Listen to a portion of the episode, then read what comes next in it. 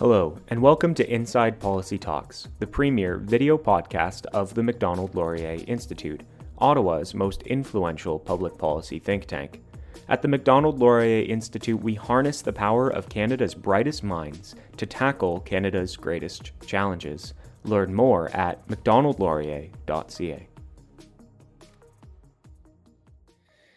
So, welcome everybody. Uh, my name is Jonathan Berkshire Miller. Uh, I'm Director of uh, Foreign Affairs, National Security, and Defense at the Macdonald Laurier Institute. And welcome back to another series of the Inside Policy uh, podcast talks. Uh, we're delighted to, to, have one of our senior fellows here today with us, uh, Kaveh Shahrooz.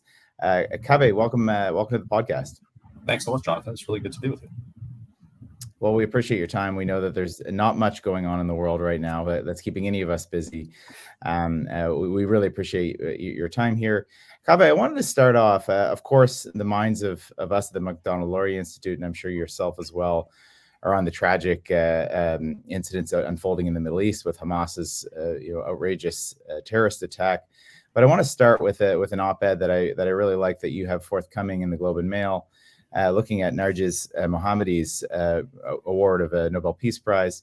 And I think that the reason I want to start with this is I, I want to look more at Iran's role, in particular, uh, on this uh, savage attack that Hamas has had, but more broadly, uh, some of their destabilizing activities in the Middle East, which you've been highlighting at the Macdonald Laurier Institute and, and many of your other hats. Uh, I think uh, you probably have 10 or 15 other hats uh, that you wear. Um, and you know, you've been highlighting these issues for several years. So I wonder if I could start there, Kaveh, um, with you telling the audience a little bit about your piece.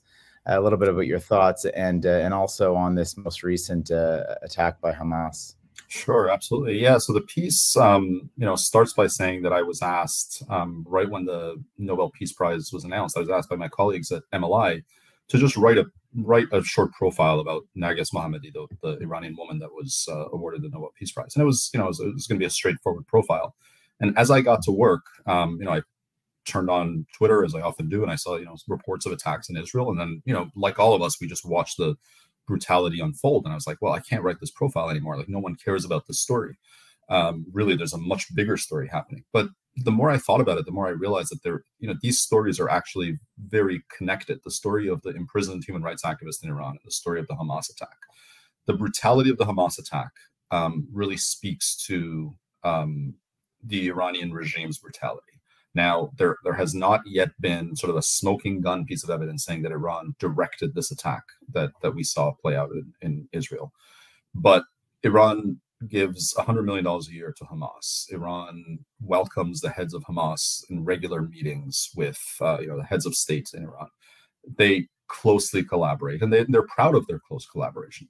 Um, so it's it's really hard to imagine that such a brazen attack would be carried out without um, the Iranian regime's authorization.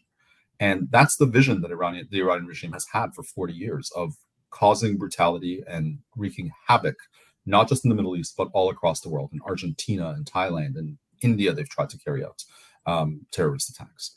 Um, but there is a counter vision, and that counter vision is Narges Mohammadi in a prison cell in Iran. Um, in the piece um, in the Globe, I, I, do cite certain criticisms of her, but ultimately, you know, she's somebody that has come around to the idea that you can't engage with this regime anymore. This regime needs to go and it needs to be replaced by something much more humane.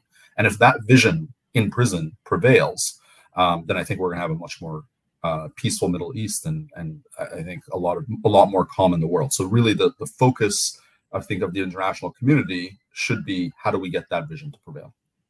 I think that's fantastic, and I, I, think you're right highlighting some of the the overt or open things that we know about, uh, you know, Hamas's, for example, their connection with Iran. I think two symbolic moments for those observers who might not be as close to it as you.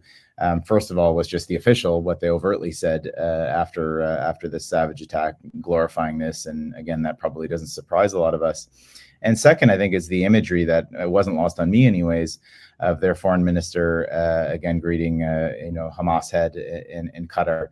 Um, and again, uh, this this shouldn't surprise a lot of us, but I think in the aftermath of this brutal attack, the the symbolic uh, nature of those two factors um, it really struck me. But I wanted to dive in a little bit bigger about um, a little bit broader uh, beyond the relationship with Hamas and how you how you see things uh, playing out. So obviously, Iran probably um, uh, is is is thinking fairly carefully now with uh, with U.S. Uh, aircraft carrier in the region. Um, but what do you expect Iran's next moves? Whether it's uh, you know their longstanding obviously support with Hezbollah in Lebanon, um, and, and, now in Syria, and having a you know de facto proxy in Syria. We know about their uh, their support elsewhere in, in, Iraq and Yemen, et cetera. But what, what, how do you expect Iran to react? Um, it, would you say in the short term um, to this crisis? So Iran has, has made a, a, few interesting moves. I mean, initially they sort of saber rattled a little bit and they indicated that they might open a second front and they might get involved in the war. Uh, they have walked that back. I mean, I think they have come to realize that maybe they weren't anticipating this attack to be so, so successful and, and, the world to respond the way it did. Uh, but they've walked that back now, saying that unless you know we are directly attacked, um, we won't we won't get involved. Um, I, I, think the you know what they choose to do with Hezbollah will be um, again, Hezbollah, much like Hamas, is is really just a proxy of the Iranian regime. It's sort of an extension of Iranian foreign policy. Um, whether or not they choose to open a second front um, in Lebanon will be the thing to watch. I think that will signal that this conflict may just grow. Uh, but I think my my feeling is that that Iran is also not interested in growing this conflict because it, it, will be existential to them. I mean, if, if they open a second front and if they get directly, especially if they get directly involved, um, I, I can't imagine any policymaker in Tel Aviv and even the Biden administration in Washington thinking that they can uh, deal with this this regime anymore. I think that they will sign Iran will sign its own death warrant. The regime will sign its own death warrant if it gets um, involved uh, directly in this battle. Um, and this regime, as cruel and as terroristic as it is, has always been remarkably good at self-preservation. You know, it will talk a big game on ideology. It will say, you know, we need to spread our revolution everywhere in the world. But the minute that it's actually threatened, um, or its financial interests um, are threatened, it pulls back. So I, I, I suspect mm. that they hmm. will try to contain it. So you know, a very interesting points, and eh, one of the one of the things that I think that has been fascinating about the past few years, and I mean, Iran and other actors may try to pretend that that things haven't shifted, but things have been shifting in the Middle East, have been have been constantly in a dynamic state. Obviously, we've seen the Abraham Accords. Uh, we saw we saw talks and reports, obviously, of active discussions between Saudi Arabia and Israel on on normalization relation normalizing their relations. Um, we can imagine that spoilers such as Hamas and Iran would love to have an opportunity like this to disrupt some of those uh, nascent agreements. What's your perspective? I mean, it seems thus far from what I've been seeing that that uh, many um, in the Middle East have been very cautious um, uh, to to make quick assumptions, um, or and they understand very much. They have their own agency and understand that that other actors are trying to, to serve as spoilers and to, to upset this uh, this new dynamic. But do you do you see that, and and what what risks do you see? I, I, I do see that. That's a very good point. I mean, there there are multiple theories as to why Iran might have might have tried to do this via Hamas. Um, but I think the the best theory that I, is is the most prevalent one, the one that you just mentioned, which is you know these Abraham Accords have been very successful. Normalization is in the works. Um, Saudi Arabia and Israel are getting closer. UAE and Israel are getting closer. Um, and Iran doesn't want to be in a region in which there's a very strong Israeli Arab alliance against it, right? So this is a way to um, create um, havoc and you know, as you said, play spoiler. Um, and I, I, have observed that um, Arab states have been very cautious. You know, if this was 10 years ago, you would have heard much more um, angry denunciations of Israel from Riyadh and elsewhere. Um, that hasn't been the case. But the risk is um, if Israel, I don't want to say overplays its hand because I think Israel definitely has a right to defend itself and it's operating under very difficult conditions. Uh, but Israel has to be very careful. You and I are speaking the morning after there was, uh, you know, a hospital was attacked. Um, the initial story, which inflamed the Middle East, was that Israel had hit the had hit the hospital. Facts are beginning to emerge to show that that's not actually the case. But it's not hard to imagine that there will be a case where Israel, um, either mistakenly or deliberately, because of Hamas's civilian shield tactics and, the, and, its policy of you know hiding weapons in hospitals and schools and places like that, will end up hitting, you know a, a typically civilian um, institution and kill a lot of civilians in the process. And if Israel does make that mistake, I think it will make it much more difficult for the Saudi Arabias and, and UAEs of the world to continue with the normalization path. I think it will be, they have been able to contain the so called Arab Street for now, but I, I worry that too many civilian um, uh, casualties done in a kind of a gruesome way um, may may limit their ability to be able to you know contain that that Arab Street and the rage among Arab people. Yeah, I mean, I think that's a that's a great point. And I mean, the fundamental respect uh, and honoring of, of international uh, humanitarian law um, is something that's been been mentioned, um, you know, not just by the Canadian side, but I think by the United States president and many others. Um, I wanted to dive into two other quick issues um, before we end.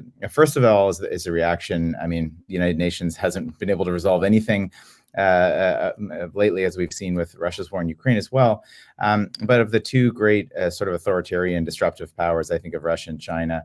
Um, both of them have their own interests, obviously, in the Middle East. Both of them have their own interests um, in Israel and actually some significant business interests. But I, it seems that their reaction here um, very much uh, is is one to harm U.S. credibility, to obviously uh, keep the United States and its allies bogged down in another uh, region. Obviously, Russia has great interest in doing this with its with its war that it's waging in Ukraine, and I think China similarly has interests of diverting American attention yet again um, to the Indo-Pacific. So I wonder if you had any thoughts on on how Russia and China are reacting to this. Uh, before my last question is going to be about uh, the, the sort of so what for Canada. So what is how, you know how should Canada be reacting to this? But I wonder if you can touch on Russia and China before sure. I get that. that. Yeah, R- Russia and China, as, as far as I know, and maybe I just haven't seen the statements, but they haven't been too too vocal in this. I think they're playing their cards pretty close to, to the chest. They they're they're not sort of coming out one way or the other. But I don't think it's it's hard to imagine what their interest is. Their interest is is not even really um, you know the Palestinians or whatever. Their interest is sowing chaos, um, and their interest is, as you said, to bog down the United States.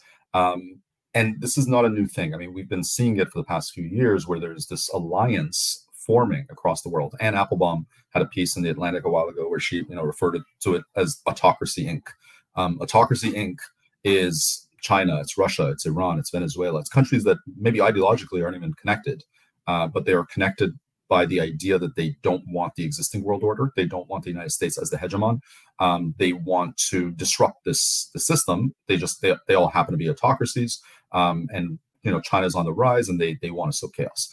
Um, and I think it's it's really important that we recognize this connection between these, and that the Western world um, and its allies begin to realize that they are in a significant ideological battle um, currently, it tends to be it's it's a little bit of a cold war. We're fighting through proxies here and there, uh, but this we have to recognize that we're in a battle. That the Ukraine battle is connected to the Israel battle, is connected to potentially a Taiwan battle. Um, all these things are part of these are all different theaters of the same war. Um, I think once we recognize that, it will mean that we have to strengthen existing Western alliances and not allow um, Autocracy Inc. to make these incremental gains in various places around the world. I think that's a that's a great point. I mean, I even think of the analogy of Afghanistan, which is complex and complicated in many ways. But the idea that this would be in uh, either China or Russia's interest to have a resurgence of the Taliban with all of the different challenges that they faced um, uh, with their own insurgencies um, and what they frame often as insurgencies for their own political interests. Um, I think that the fundamental um, uh, reason they did that was to harm U.S. credibility and, and have another uh, example to harm the credibility of the United States and its allies. So I think that is the fundamental driving point hmm. of, of Russia and China and many of the autocracies that they surround themselves with uh, including Iran.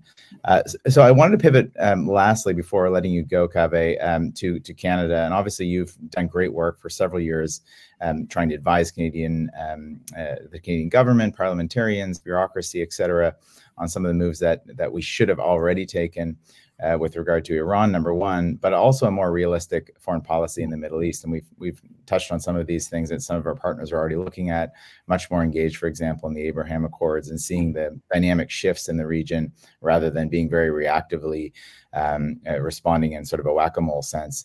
Um, so I wonder if you can touch on these two elements. And number one, what in the sort of short term? So what what should we have done yesterday, but we can mm-hmm. do today? Um, and then, sort of in a long term strategy, how can we get more serious about this part of the world? Yeah. Uh, so in the short term, I mean, there are policy proposals that I and colleagues of mine have put to the Canadian government. You know, list the IRGC, the, the Islamic Revolutionary Guard Corps, um, as a terror organization. I mean, this is a commitment that uh, the Trudeau government made several years back and hasn't acted on for reasons that nobody can really explain. I mean, somebody in government knows, but no one's ever publicly told us why. Um, you know, this is this the the IRGC is the sort of the the the head of the snake. It is the institution that gives rise to a lot of terrorism in the region and across the world. So it needs to be listed as a terror group, and a lot of its money that's parked here in Canada then needs to be discovered and uh, seized. Um, there are lots of people from Iran, for example, escaping um, that uh, need a need a home. So I mean, Canada can take steps in in providing a home for refugees. Um, so those are those are sort of short term things that Iran that that Canada can do with respect to Iran, which I think is uh, you know the the cause of all this chaos.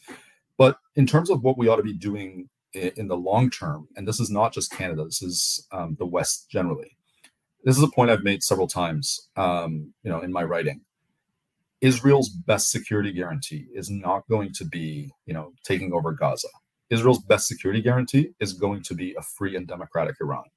And it's very difficult to achieve that via bombings and attacks on Iran. I don't think that's going to work. It's going to cost blood and treasure, and it's going to it's, it's going to expand the chaos and mayhem and killings.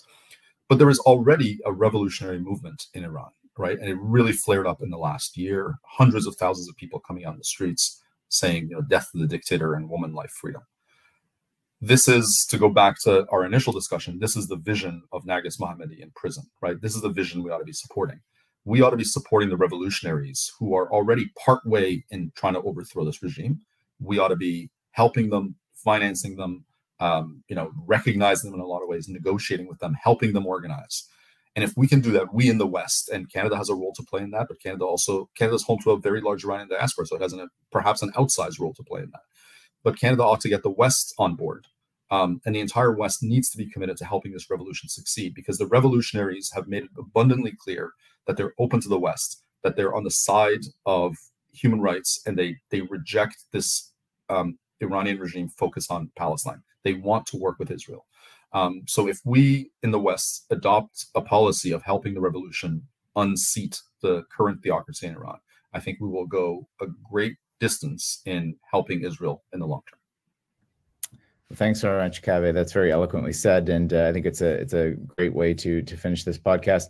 Uh, I'm positive that we'll have a, a, continuation of this discussion because I don't think these issues are are going away anytime soon. Uh, definitely appreciate your time today and uh, everybody for tuning in. Um, this is uh, today's Inside Policy uh, podcast, and we'll look forward to joining you again soon. Thank you so much. Thank you.